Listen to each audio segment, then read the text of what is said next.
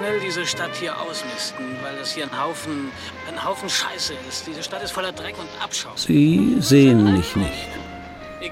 Sie hören mich. Sie hören nicht mich. Sie hören ihn. Sie hören ihn, obwohl Sie wissen nicht, er ist es, den Sie hören. Sie hören mich. Aber Sie wissen nicht, ich bin es, den Sie hören. Sie hören ihn, Sie sehen ihn. Im Prinzip kommt es nur darauf an. Sehen und gesehen werden.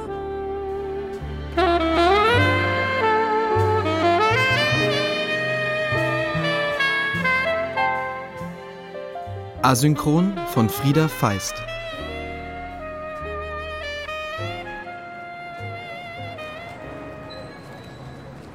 Ich war mit der Erste, der ihn gesehen hat.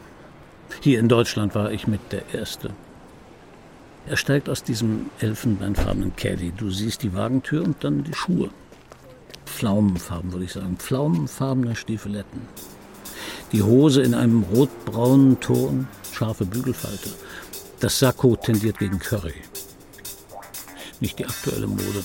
Es ist 1968.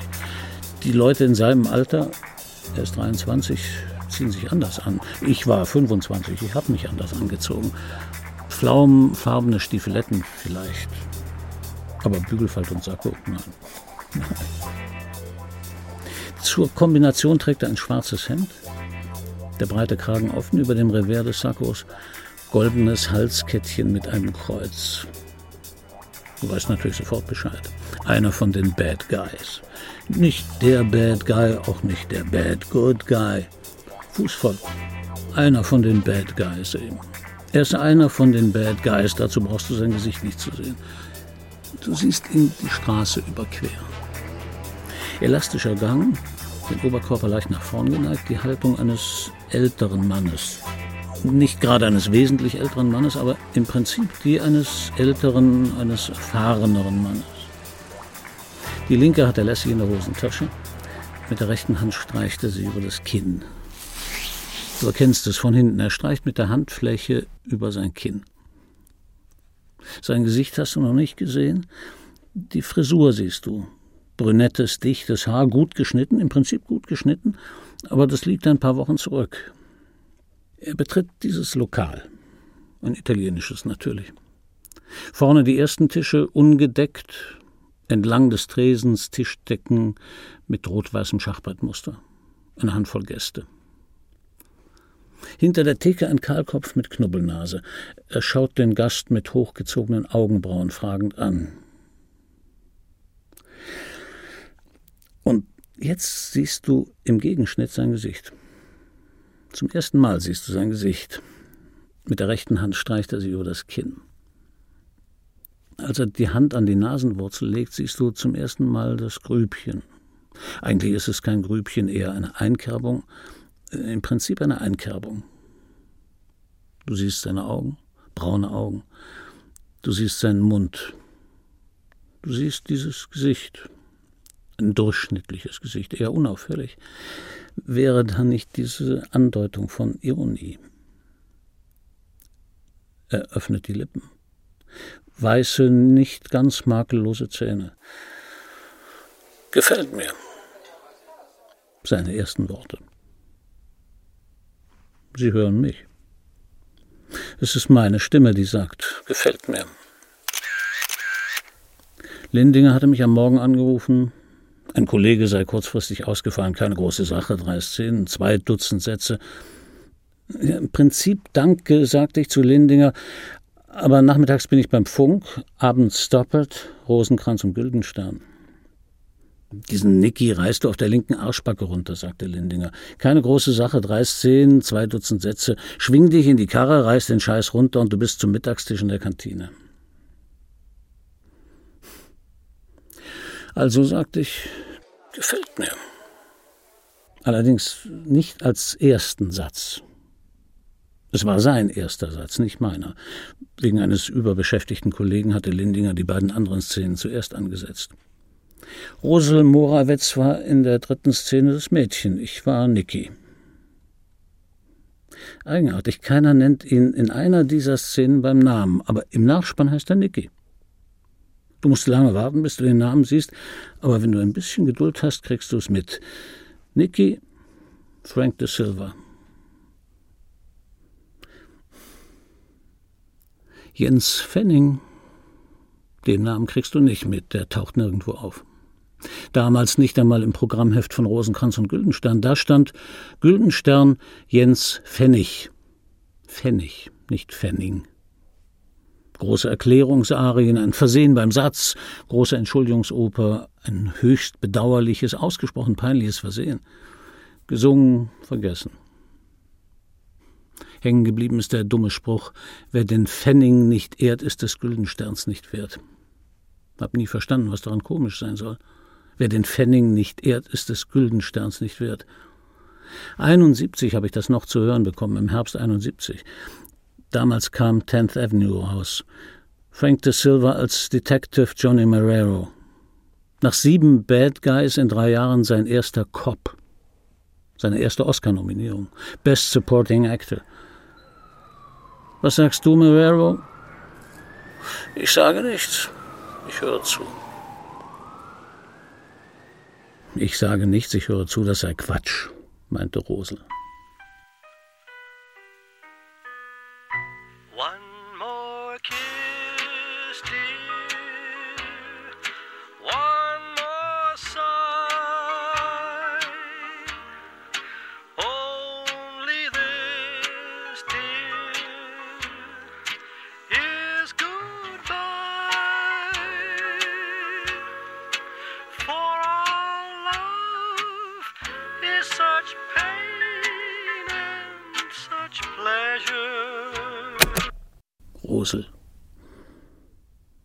Pfennig nicht ehrt, ist des Güldensterns nicht wert. Sie fand das irrsinnig komisch.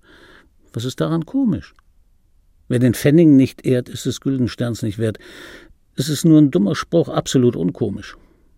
Darauf Rosel, das sei gerade das Komische daran, dass es nicht komisch ist.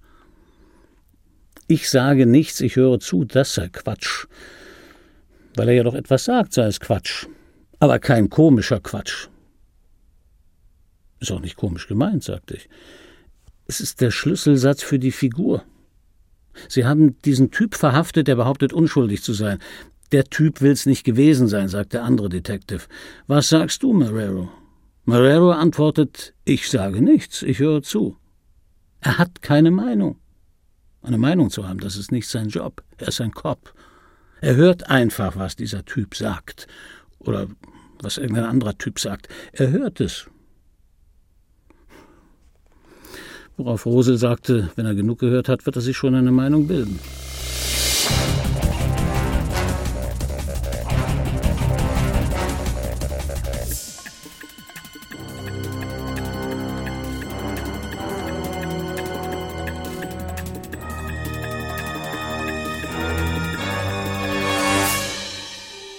Na, natürlich hatte sie den Film nicht gesehen.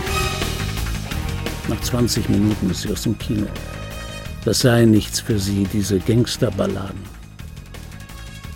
Gangsterballade, habe ich gesagt. Gangsterballade.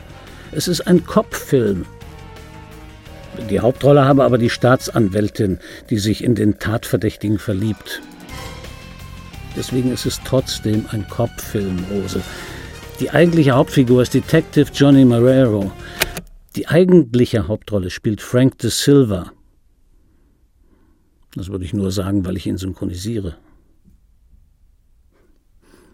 Mein Gott. Ich habe Norman Jessup in Mr. Moneybag synchronisiert. Der Überraschungserfolg in den USA, in Kanada, im Prinzip weltweit. In den Ostblockstaaten, in den damaligen Ostblockstaaten lief Mr. Moneybag natürlich nicht. Aber hierzulande. Und wie er lief. Norman Jessops gurrendes Lachen ist einfach unwiderstehlich, haben sie geschrieben. Dieses Lachen muss man gehört haben. Meine Erfindung, dieses Lachen. Norman Jessop lacht ganz anders. Er hat dieses Ostküstenlachen, das kapiert doch hier keiner. Du musst dieses Lachen im Prinzip ins Deutsche übersetzen. Du musst ihm einen ganz bestimmten Kick geben. Einen Kick, der hier ankommt. Das wusste ich, das musste mir Lindinger nicht sagen. Norman Jessops gurrendes Lachen ist einfach unwiderstehlich. Jens Fennings gurrendes Lachen war einfach unwiderstehlich. Norman Jessup lacht ganz anders. Jahrelang habe ich es überhaupt nicht erwähnt. Läuft immer noch im Fernsehen dieses unwiderstehliche Lachen. Von mir im Prinzip in all den Jahren kein Wort darüber, dass es meine Erfindung ist, dieses gurrende Lachen. Außer vielleicht zu Rosel. Ich meine, Rosel wusste sowieso Norman Jessups unwiderstehliches gurrendes Lachen, das war ich. Sie war im Studio, hat dieses Mädchen gemacht, Sue Ann, Linda Lou, egal. Rosel wusste Norman Jessups Lachen, das bin ich. Habe ich mir was darauf eingebildet? Wie käme ich dazu, mir auf Frank de Silvas Bad Guys etwas einzubilden? Sieben von diesen üblichen Bad Guys in drei Jahren. Die reißt du auf der linken Arschbacke runter, Lindingers Spruch. Im Prinzip habe ich ihn auf der halben linken Arschbacke runtergerissen. Frank de Silva. Da musstest du lange warten, bis du im Nachspann den Namen gesehen hast. Da musstest du lange warten und dann kam immer noch ein Taxifahrer vorher, zwei Nutten und der Mann, der seinen Pudel ausführt. Und dann erst Nicky, Leo, Marv und wie sie alle hießen. Frank de Silva in Without a Hedge hat er noch nicht mal einen Rollennamen. Das war Frank de Silva. Und ich war Norman Jessups gurrendes Lachen. Ich sage nichts, ich höre zu. Das war ich auch. Ich war, gefällt mir. Im Prinzip keine 200 Sätze dazwischen. Wer Ohren hat zu hören, der hört, wie ich in gefällt mir, ich sage nichts, ich höre zu, bereits angelegt habe. Gefällt mir. Damals konnte niemand ahnen, dass Frank de Silva weitere sechs Bad Guys später für seine erste Komprolle eine Oscar-Nominierung einheimst. Habe ich auch nicht geahnt, gebe ich zu. Aber ich hab's im ersten Satz angelegt. Gefällt mir. Ich hab damals mehr reingelegt, als drin war, mehr als in der Rolle drin war, mehr als bei diesem Nicky in seinen pflaumenfarbenen Stiefeletten drin war. Im Prinzip mehr als in Frank de Silva drin war. Damals. Ich meine, 10th Avenue ist im Prinzip ein Autorenfilm. Robert Ryan Brigatti, im Prinzip ein Autorenfilmer. Ohne Brigatti hätte Frank de Silva 70 Bad Guys in 30 Jahren gemacht und das wäre es gewesen. Brigatti hat ihn diese Andeutung von Ironie ausspielen lassen. Diese Andeutung von Ironie. Ich habe sie schon bei Gefällt mir benutzt. Sehr, sehr bewusst. Man schaut sich ein Gesicht an und weiß, welche Stimme aus diesem Gesicht sprechen muss. Ich meine, nehmen Sie Norman Jessup, Brooklyn Buttercup, The Life and Times of a Loser, Love at Lunch oder The Real Me. Wer hat die Filme inzwischen nicht im Original gesehen? Hören Sie sich Norman Jessups Gesicht an. Hören Sie die Stimme, die aus diesem Gesicht spricht. Der Mann hat entweder das falsche Gesicht oder die falsche Stimme auch wenn sie ihn synchronisiert hören. Man will ja nichts Schlechtes über Kollegen sagen, aber synchronisiert ist es noch schlimmer. Mich hat Lindinger ja nur Mr. Moneybag machen lassen. Brooklyn Buttercup meinte, das sei nicht unbedingt meine Schublade. Aha. Mr. Moneybag war todsicher meine Schublade. Norman Jessups gurrendes Lachen ist einfach unwiderstehlich. Jens Fennings gurrendes Lachen in Mr. Moneybag ist einfach unwiderstehlich, heißt das auf Deutsch. Mr. Moneybag sei reiner Klamauk gewesen, Brooklyn Buttercup eine Tragikomödie. Lindingers Argumente. Für Tragikomödie hätte ich ein zu kehliges Timbre. Hören Sie sich Norman Jessups Stimme an. Brooklyn Buttercup, The Real Me, Love at Lunch oder The Life and Times of a Loser. Was hören Sie? kehliges Timbre. Genau das hören Sie. Im Prinzip bin ich der prädestinierte Norman Jessup.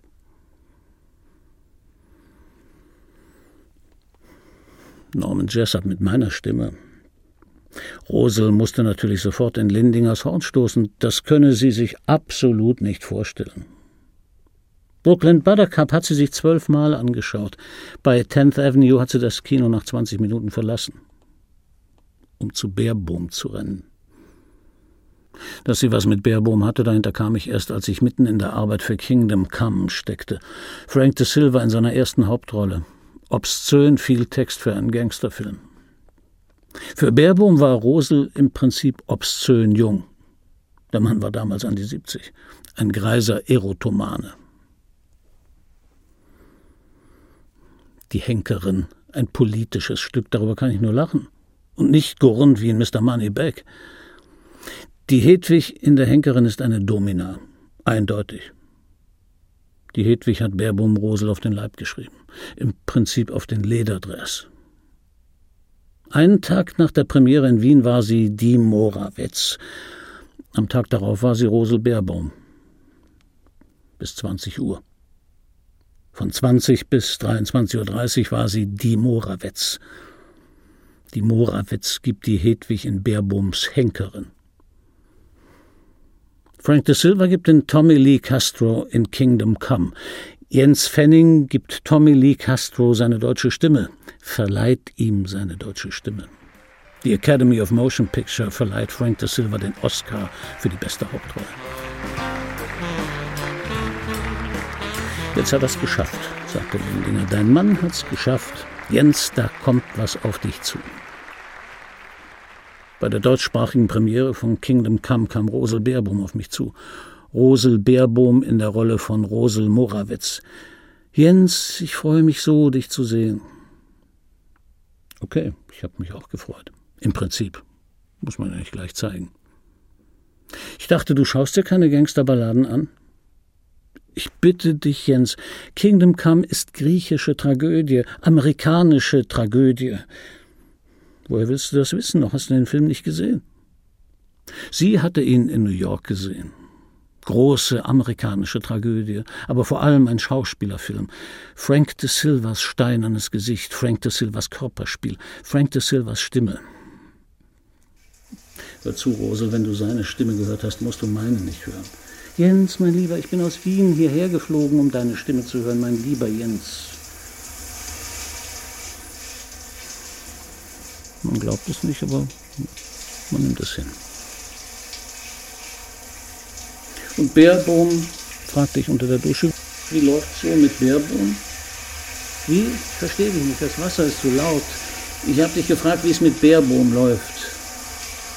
Jens, mein lieber Jens, Bärbohm ist ein Geistesmensch. Bärbohms Geist war zu Asche verglüht. Die Begegnung mit mir hat das Feuer seines Geistes neu entzündet. Ich würde das Studio verlassen, wenn Sie mir so einen Text geben würden. Als ich Junkyard Dog zum ersten Mal gesehen habe, hätte ich auch am liebsten das Studio verlassen. Ich sagte zu Lindinger, dieser Nesbit ist im Prinzip eine Stummfilmrolle.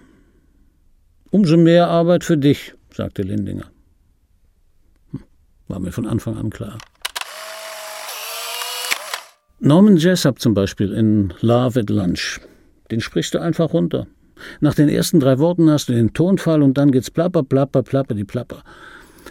Frank de Silva in Junkyard Dog. Da hast du im Prinzip nur Subtext. Das unhörbare Hören machen.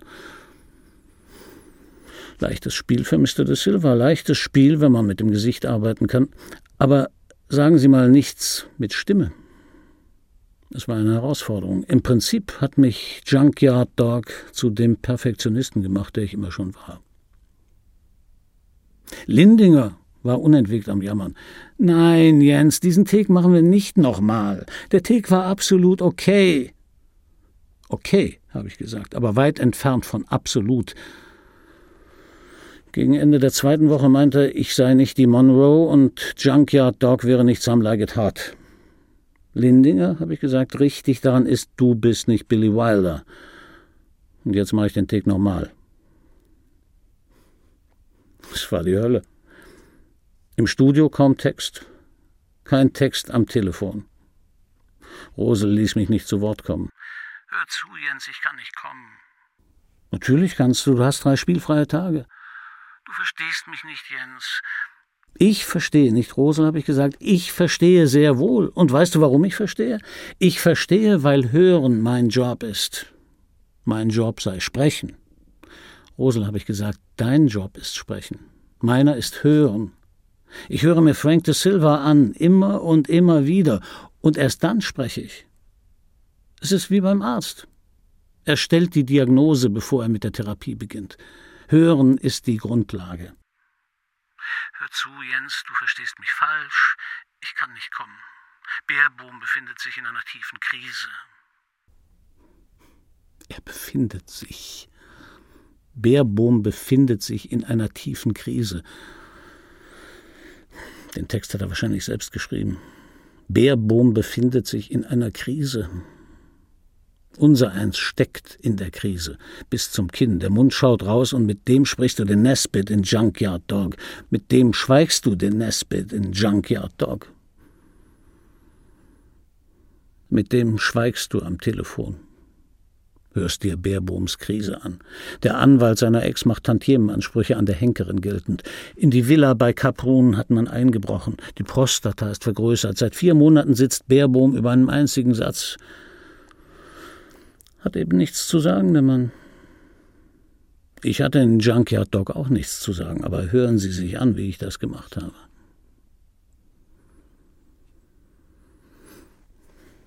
Irgendwann muss Baerbohm seinen Satz zu Ende gebracht haben.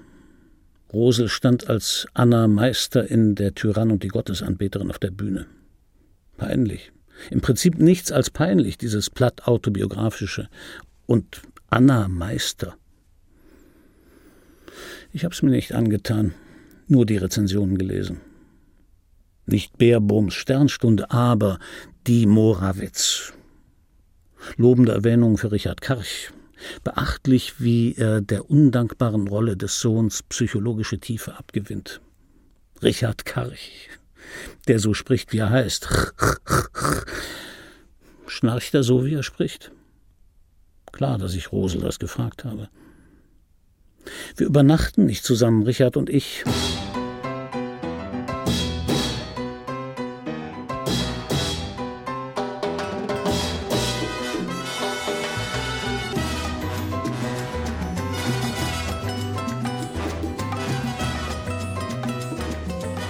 Sie übernachtete bei Beerbohm, der sich in der nächsten Krise befand, weil seine Frau mit Richard Karch schlief. Ich steckte in den Bettszenen, die Frank de Silva in Mohair Man auf diverse Matratzen legt. Als das mit der drallen Latina aus dem Obstgeschäft treibt, habe ich im Studio zum allgemeinen Gaudium den Richard Karch gemacht. Keuch, keuch, keuch. Die Szene war natürlich schon ausgeblendet. Du weißt es, dass er es mit der Latina aus dem Obstgeschäft treibt, aber du siehst es nicht. Wenn er in Kingdom Come seinem eigenen Schwager eine Kugel zwischen die Augen ballert, das siehst du, das zeigen sie dir. Im Obstgeschäft blenden sie aus, bevor er die Orangen auspackt. Gut, das macht die Kunst des Kinos aus. Du siehst, was du nicht siehst. Blendwerk. Meine Arbeit ist ehrlicher, hören lassen, was zu hören ist. Auch wenn im Prinzip ein Schwindel dabei ist. Aber dann denkst du an die Leute, die keine Ahnung haben, was Frank de Silva meint, wenn er sagt, Hey Max, give the Iceman the heat. Und du sagst brav, Hey Max, servier den Killer ab. Witzig wäre, Hey Max, servier den Kellner ab. Aber das gibt die Story nicht her. Man kämpft gegen so viele Unzulänglichkeiten. Aber man darf sich die gute Laune nicht verderben lassen. Karch der Keucher, das war der Knaller. Das Team hat sich gekugelt. Dieser Tonmensch meinte, hast wohl einschlägige Erfahrungen, Jens. Logisch, sage ich, jede Menge einschlägige Erfahrungen. Ich lachte auch noch drüber.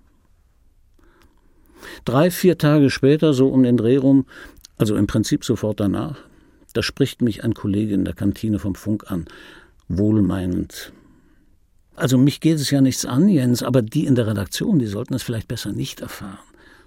Was sollen die nicht erfahren? Du weißt, was ich meine, Alter. Nein, ich habe absolut keine Ahnung. Hör mal, sagt er, mir ist das jetzt direkt peinlich, weil, wie gesagt, mich geht es nichts an und ich habe da auch gar keine Meinung dazu. Aber die in der Redaktion, die sind in diesen Dingen empfindlicher, besonders die vom Kinderfunk. In welchen Dingen, heiliger Bimbam? Nun komm, sagt er total aggressiv auf einmal, tu doch nicht so. Wie tu ich denn? Zuerst sagt er, tust du's, dann posaunst du's groß raus und hinterher stehst du nicht dazu. Also, das fände er jetzt gar nicht gut von mir. Ich musste drei Leute fragen, bevor mir einer erklärt hat, was er meint. Pornos. Ich synchronisiere Pornos. Ey, ich bin's, Jens Fenning, die deutsche Stimme von Frank de Silva, Oscar-Preisträger.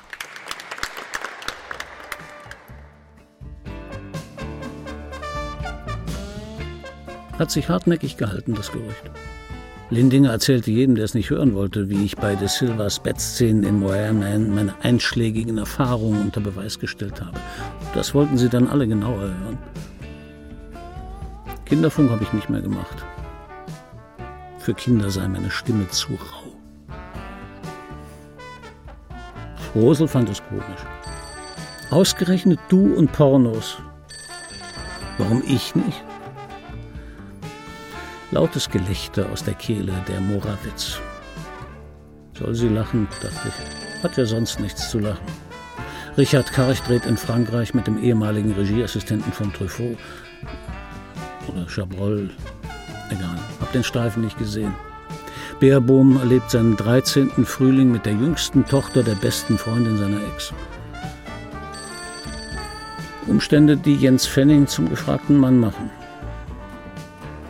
Frühstück im Bett. Beste Laune. Im Prinzip wegen der Pornos, aber Hauptsache, du bringst deine Frau zum Lachen. Da läutet das Telefon. Beerbohm. Woher hat Beerbohm meine Nummer? Frage ich Rosel. Sie hat sie ihm gegeben. Und? Und was? Was wollte er? Beerbohm braucht mich. Rosel, das kannst du nicht machen, sage ich. Wir wollten heute Nachmittag ins Kino. Ich habe mir Moher Man dann alleine angeschaut. Ich war neugierig, was das für Leute sind, die Frank de Silva als Liebhaber sehen wollen. Ich war der einzige Mann in der Vorstellung. Im Prinzip keine Überraschung, aber es waren nur vier Frauen. Eine hatte flüchtige Ähnlichkeit mit der puerto-ricanischen Obstverkäuferin. Nein, bevor ich etwas Falsches sage, mit Francine West hatte sie Ähnlichkeit, natürlich mit Francine West, die er die ganze Zeit rumkriegen will, aber nicht rumkriegt und die er schließlich heiratet. Im Film wie im Leben. Traumhochzeit aller Hollywood. Frank und Francine. Knapp 30, er, sie zehn Jahre jünger. Der Bräutigam in Lederjacke, Jeans und Cowboystiefeln, die Braut im Sari. Noch nicht einmal die Füße konnte man unter dem Ding sehen. Die deutsche Stimme von Francine hatte Schuhgröße, kann mich nicht mehr erinnern. Auf jeden Fall sehr große, sehr breite Füße. Im Prinzip war alles groß und breit an ihr. Ich war ein, zweimal mit ihr aus. Auch eine Erfahrung, die man missen möchte. Klasse fand ich anfangs die Musikpädagogin. Eine klasse Frau. Ein feines Gehör für die Nuancen. An dem Abend, es war so ungefähr in der fünften Woche, als ich zu ihr sagte, behandle eine Frau niemals wie deinen Wagen. Ein gutes Auto ist unersetzlich, war es eine Nuance zu viel. Frank de Silva sagt das, habe ich ihr erklärt. Frank de Silva in The Incomer. Ob ich auch eigene Sätze im Repertoire hätte. Im Prinzip ist es ein eigener Satz. Ich meine, ich sage das, aber das wollte sie nicht gelten lassen. Die Biologiestudentin dagegen fuhr auf de Silva ab. Die flippte förmlich aus. Jens, Jenselein, mach doch noch mal diesen Maroni oder wie er heißt, Marrero. Mach ihn noch mal, Jens Jenschilein, mach ihn für mich. Kannst du auch was aus Moherman? Da sei Frank so süß gewesen. Das hältst du drei Tage aus, dann willst du nur noch du selber sein. Anita aus Bad Reichenhall kannte Frank de Silva nicht. Nie von ihm gehört. Das war nach der vorigen Erfahrung ein Argument für sie. Aber wenn du dann merkst, du kannst mit der Frau neben dir im Prinzip kein Wort über deine Arbeit sprechen. Ungefähr ein Jahr später habe ich eine sehr filminteressierte Architektin kennengelernt. Irgendwie erinnerte sie an Rosel. One more kiss, dear. One more sigh.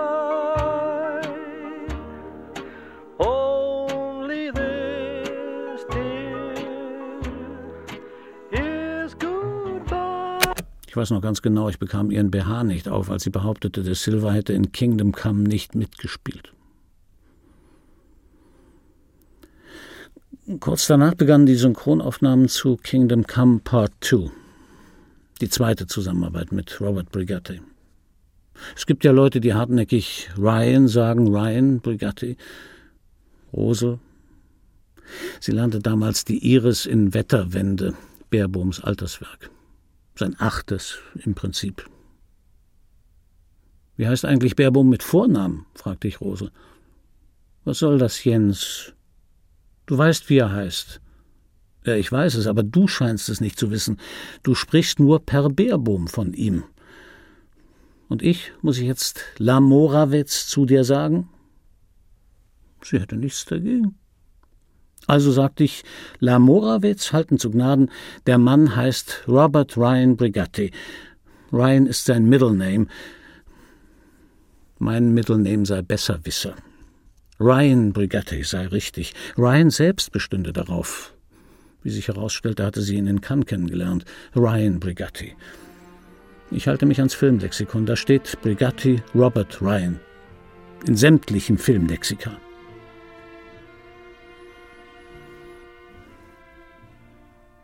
Wer war eigentlich die deutsche Stimme von Robert Ryan? The Wild Bunch schaue ich mir immer mal wieder an, hab's auf Video, Leider die synchronisierte Fassung. Die deutsche Stimme von Robert Ryan oder von Sterling Hayden. Arnold Marquis? Könnte ich jetzt gar nicht sagen. Jens Uwe Fenning ist die deutsche Stimme von Frank de Silva, haben sie in einer TV-Illustrierten geschrieben. Jens Uwe, aber wenigstens Fenning. Ich hatte gerade die erste Staffel von Einsatzkommando K7 abgedreht. Zum Glück wurde ich in der fünften Folge in Ausübung meines Dienstes auf einem Parkplatz erschossen. Alle 13 und ich hätte passen müssen. Frank de Silva ließ mir keine Zeit. Neun Filme in drei Jahren. Der spätere Anführer der Wanderarbeiter in Tagalong, der Vater des kleinen Mädchens in Heat Hayes, der korrupte Senator in Common Property und, und, und. Am übelsten war der einäugige Privatschnüffler in Have an Eye on the Blind Man. De Silva bekam den Golden Globe. Ich kriegte den Spott ab. Lindinger, natürlich, wieder Lindinger, er hat überall rumgetratscht.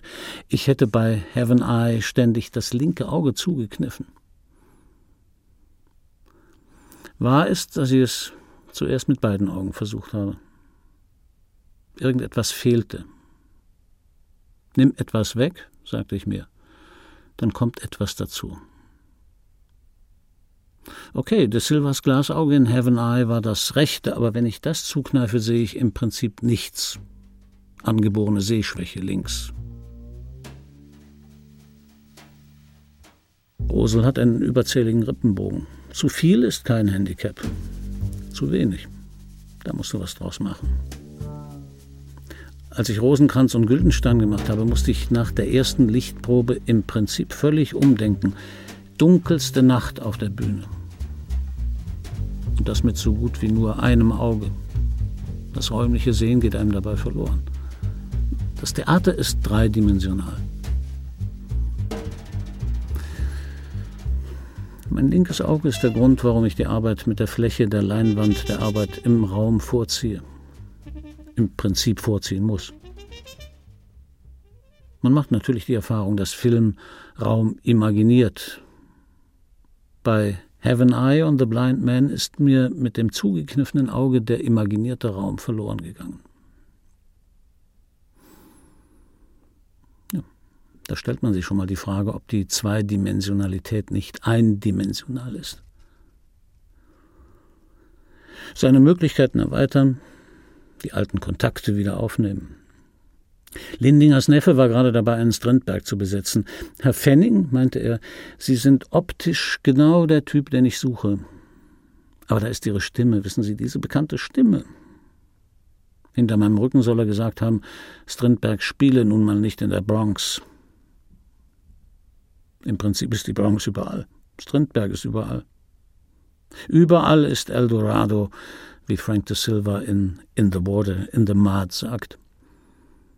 Jahre später, aber ich wusste das damals schon. Durch puren Zufall kam ich dann mit einem Tourneetheater in Berührung. Im Prinzip privat, aber warum nicht auch beruflich anklopfen? Jens, sagten sie, deine Stimme ist genau das, was wir brauchen. Aber weißt du, so läuft das eben ab. Das Publikum kommt wegen der Gesichter. Terminlich hätte es sowieso nicht geklappt. Frank de Silva. Er fing damals an, diese Gastrollen zu spielen. Im Vorspann zuerst die Stars, dann die Nebenrollen und zum Schluss in ganz fetter Schrift und Frank de Silva als Lieutenant Dorf und Frank de Silva als Charlie McBride und Frank de Silva als Red und, und, und. Die erste Hauptrolle hatte ich erst wieder 82 in Texas Trouble.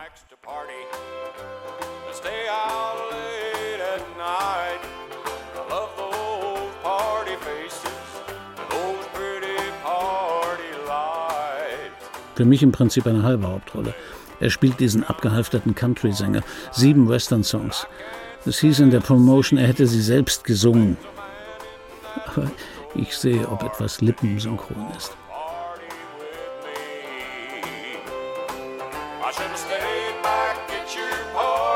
Sie hören ihn, aber es ist nicht er, den Sie hören.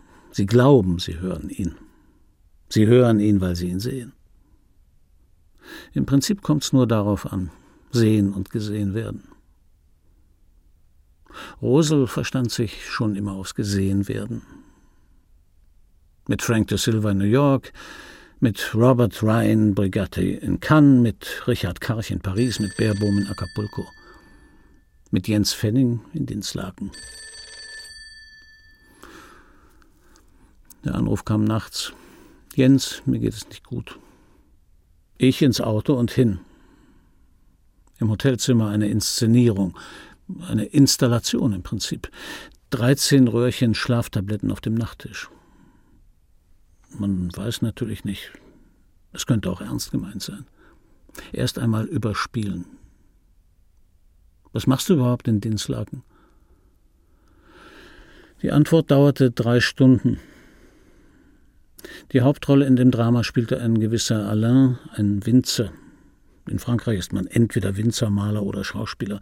Hierzulande gibt es noch die alternative Synchronsprecher. Alain also. Und was sagt Beerbohm dazu? Als Antwort hatte ich im Prinzip die Frage erwartet, was Jens Fenning dazu sagt. Seelentröster, auch ein Beruf. Statt dem Gehaltscheck kriegst du einen Kuss auf die Wange. Aber eine Übernachtung in Dinslagen kam sowieso nicht in Betracht. Ich musste am nächsten Morgen um neun im Studio auf der Matte stehen.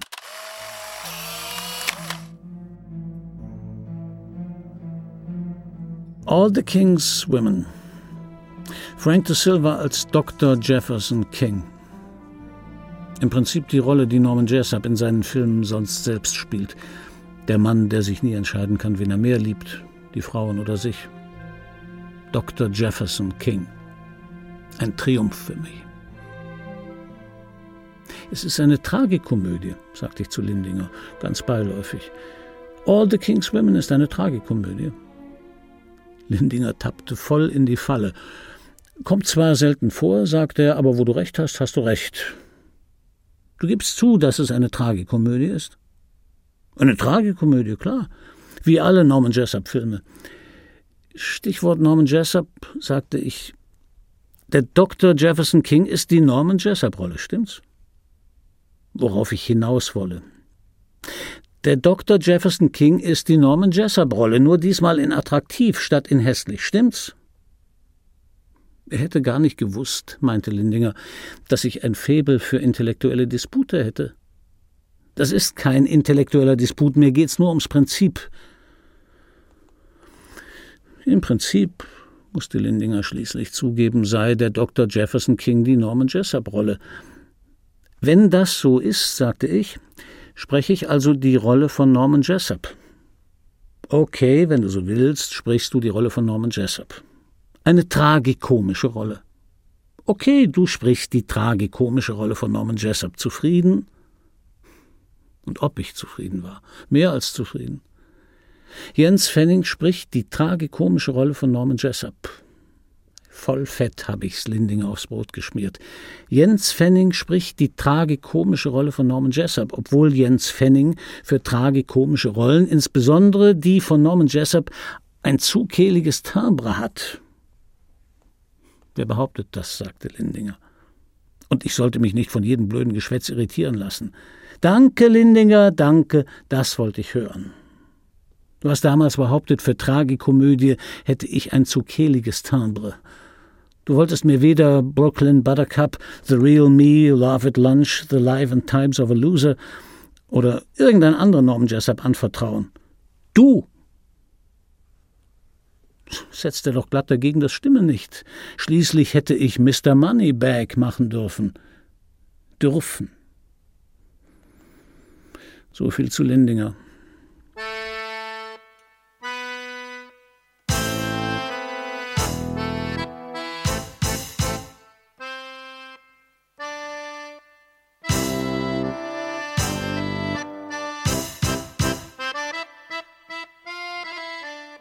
Ist ja dann im darauffolgenden Jahr gestorben. Nein, Moment, erst 85, 86. Egal, ich war nicht auf der Beerdigung. Ich war auf Bärbums Beerdigung.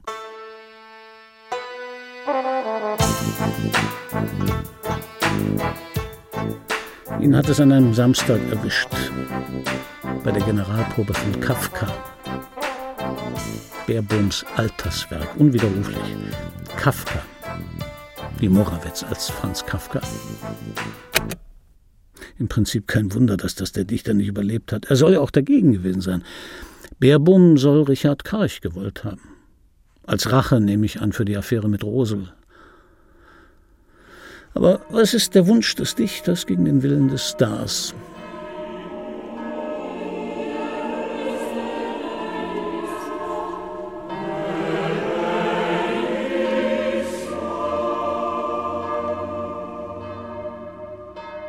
Am Montag war die Trauerfeier. Ich blieb bis Freitag in Wien. Rosel brauchte Beistand. Sie hatten die Premiere verschoben. Rosel, sagte ich, das ist Rücksichtnahme auf die Witwe. Das sei Schikane, meinte sie. Ruf im Theater an Jens, sag ihnen, ich muss spielen, ich muss arbeiten. Ob das nicht Sache ihres Agenten sei? Ah, sie habe es immer gewusst, dass sie sich nicht auf mich verlassen könne. Ich rufe im Theater an, telefoniere mich in 45 Minuten vom Pförtner zum Intendanten hoch. Wer ich sei? Meine Stimme käme ihm so bekannt vor. Ah so, Frank de Silva. Frau Morawitz will spielen. Sie muss arbeiten, nur ihre Arbeit kann ihr jetzt helfen, den schweren Schicksalsschlag zu überwinden. Das glaube er gerne, meinte der Intendant, aber es bleibe dabei, die Premiere müsse verschoben werden. Die Darstellerin der Milena hätte einen Nervenzusammenbruch. Die Dame sei sehr eng mit Baerbohm verbunden gewesen. Das bringen Sie mal der Morawetz bei.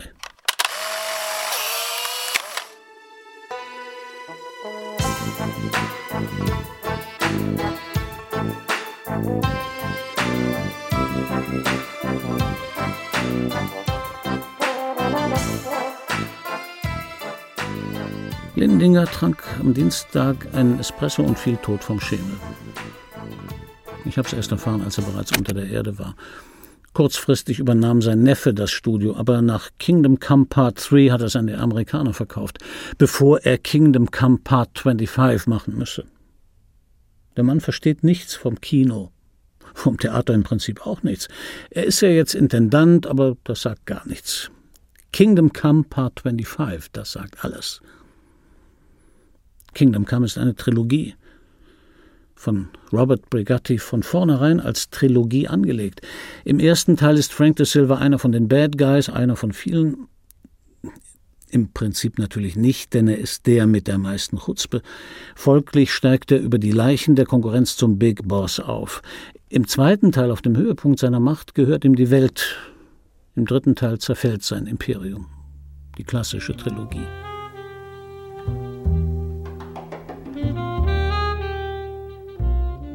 Klein so eine Welt sein kann, wenn sie in Scherben zerbrochen vor dir liegt. Als ich hörte, um drei Ecken herum, dass Rosel Richard Karch geheiratet hat, den Keucher, also mir ist erstmal die Luft weggeblieben.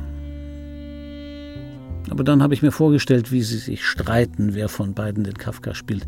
Die Morawitz spielte ihn. Ich spielte den Dietrich Duffek in Die koreanischen Drillinge. De Silva machte 88 Babypause. Francines dritte Geburt, drei Söhne. Drei Teile Kingdom Come. De Silvas dritter Oscar. Die koreanischen Drillinge. Ich habe mich zu der Zeit intensiv mit Numerologie befasst. Okay, der Keucher war erst Rosels zweiter Ehemann. Wie ich, wie Dietrich Duffek, der zweite Ehemann einer Diva, Boulevard eben. Im Prinzip gar keine üble Rolle. Wenn seine Frau ihm im dritten Akt eröffnet, sie werde heiraten, sagte, kenne ich ihn? Und das mit dieser Ironie von Frank de Silva. Kenne ich ihn? Ein Brüller kam wie der Zufall, so spielt in Dinslaken besonders gut an. Eine kleine Entschädigung. Warum die koreanischen Drillinge nicht die gebuchten 32 Vorstellungen hatte, weiß man bis heute nicht genau, obwohl man es vorher hätte wissen können. 32 kommt zwar eine 3 drin vor, lässt sich aber nicht durch 3 teilen. 11 auch nicht. Nach der elften Vorstellung fiel endgültig der Vorhang über den Drilling.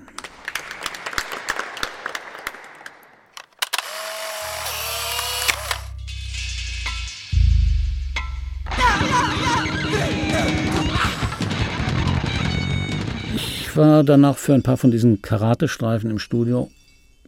Man hat seine fixen Kosten. Rosel habe ich nicht gesagt. Zuerst nicht. Wie sie mir unter Tränen berichtet hat, dass der Keucher sich völlig überraschend geoutet hat, da habe ich ihr diese Karate-Geschichte halt doch erzählt, um sie zu trösten. Aber Hauptsache, du bringst eine Frau zum Lachen. Sie ist dann am nächsten Tag zurück nach Wien, weil der Keucher angerufen hat, er sei bi. Woher hatte der überhaupt meine Nummer? Aber man hat größere Sorgen. Der Yellow Press zufolge beabsichtigte de Silva, seine Babypause auf drei Jahre auszudehnen. Wieder die drei. Schließlich machte er dann 90 doch Hotel Shanghai mit Gewinnbeteiligung und Ehefrau. Der zweiten. Geheiratet hat er Sandra Cher nach Ende der Dreharbeiten, unmittelbar nach der Blitzscheidung.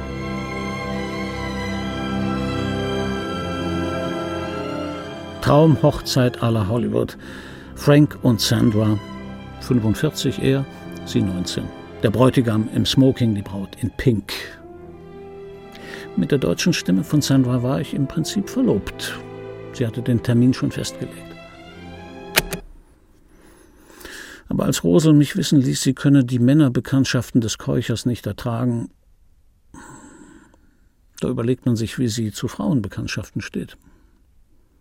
Für mich völlig überraschend hat sie in dritter Ehe einen Jürgen Seifert geheiratet. Seifert mit zwei F und sechs Millionen Franken. Meine Verlobte ist mit einem Bäckermeister nach Australien ausgewandert.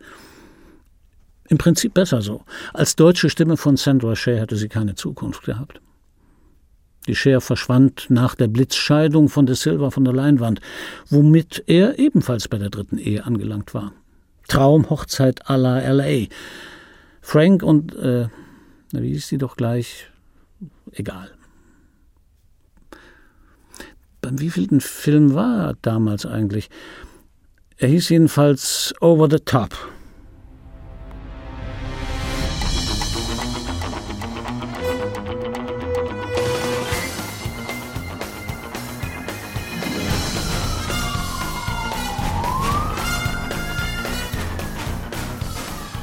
De Silva, alles andere als auf dem absteigenden Ast, erhielt die höchste Gage seiner Laufbahn.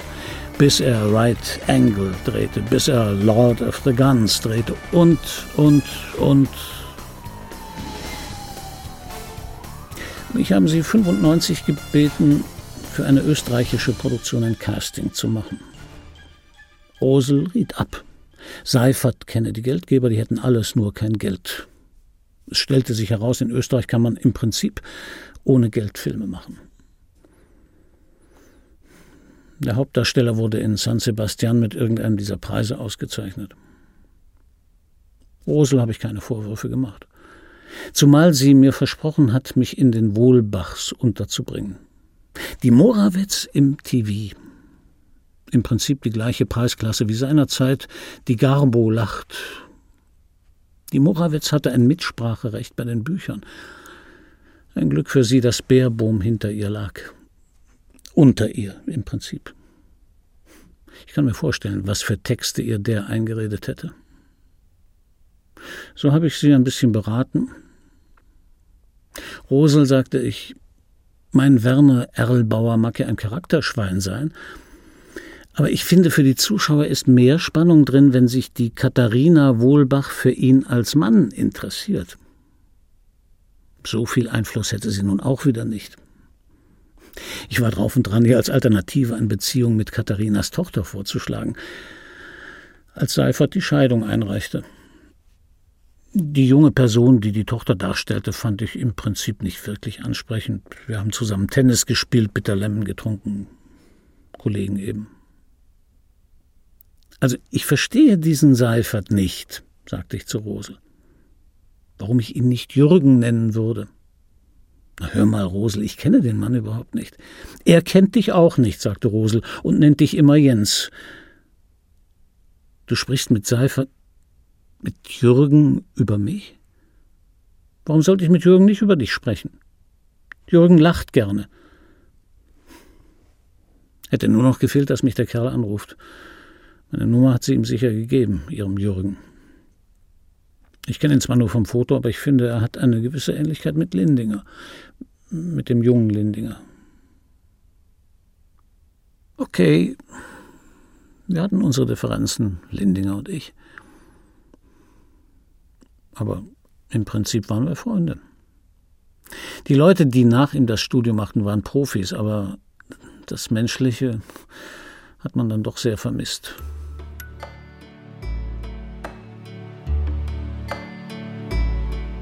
Schmerzlich vermisst. Sagt man einem Mann von 54 Jahren, er hätte eben nicht nur auf das eine Pferd Frank de Silva setzen dürfen.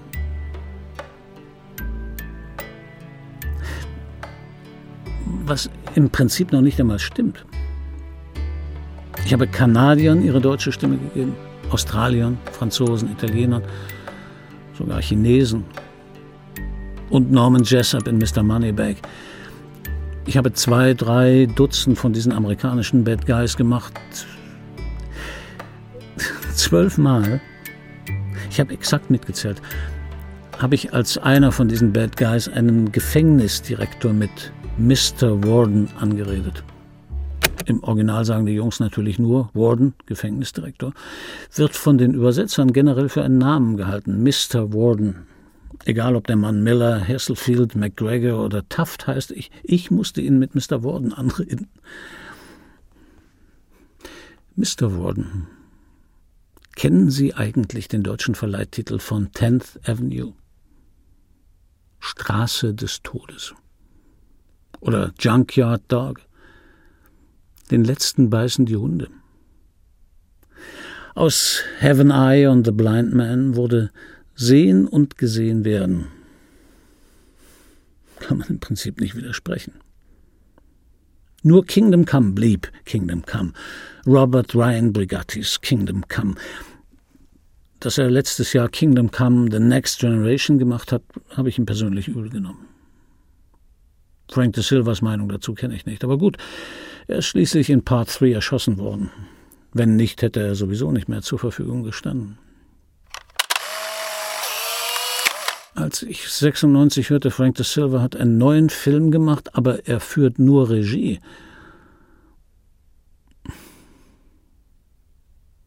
Das kann man gar nicht beschreiben, wie einem da zumute ist.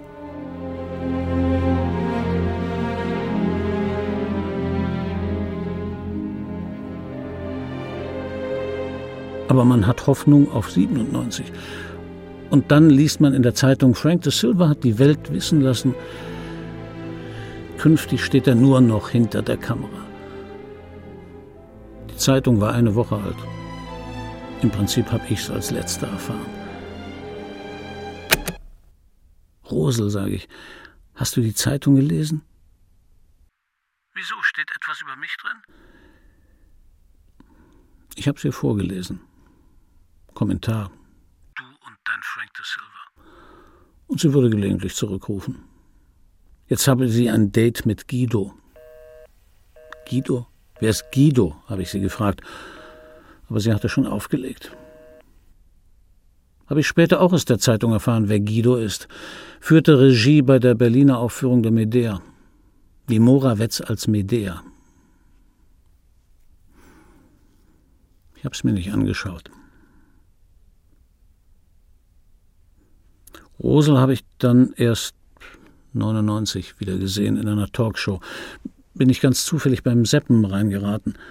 An sich wollte ich die Werbeblöcke zwischen Kingdom Come auf RTL anschauen, ob sie den Jingle von Tennessee French Fries bringen. Haben sie aber nicht. Wäre auch zu komisch gewesen, wenn Frank de Silva in Kingdom Come eben noch sagt, noch ist das letzte Wort nicht gesprochen.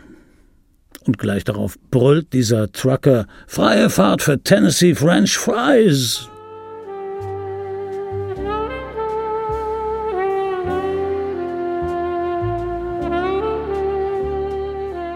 Sie hören ihn, Sie sehen ihn.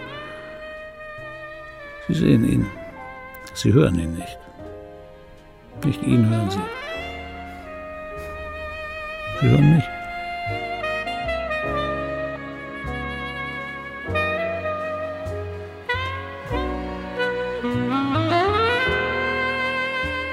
Asynchron von Frieda Feist. Es sprach Christian Brückner. Technische Realisation Rudolf Grosser und Gabriele Kokott. Regieassistenz Minusha Regi. Regie Henning Rademacher. Sie hörten eine Produktion des Norddeutschen Rundfunks aus dem Jahre 2002.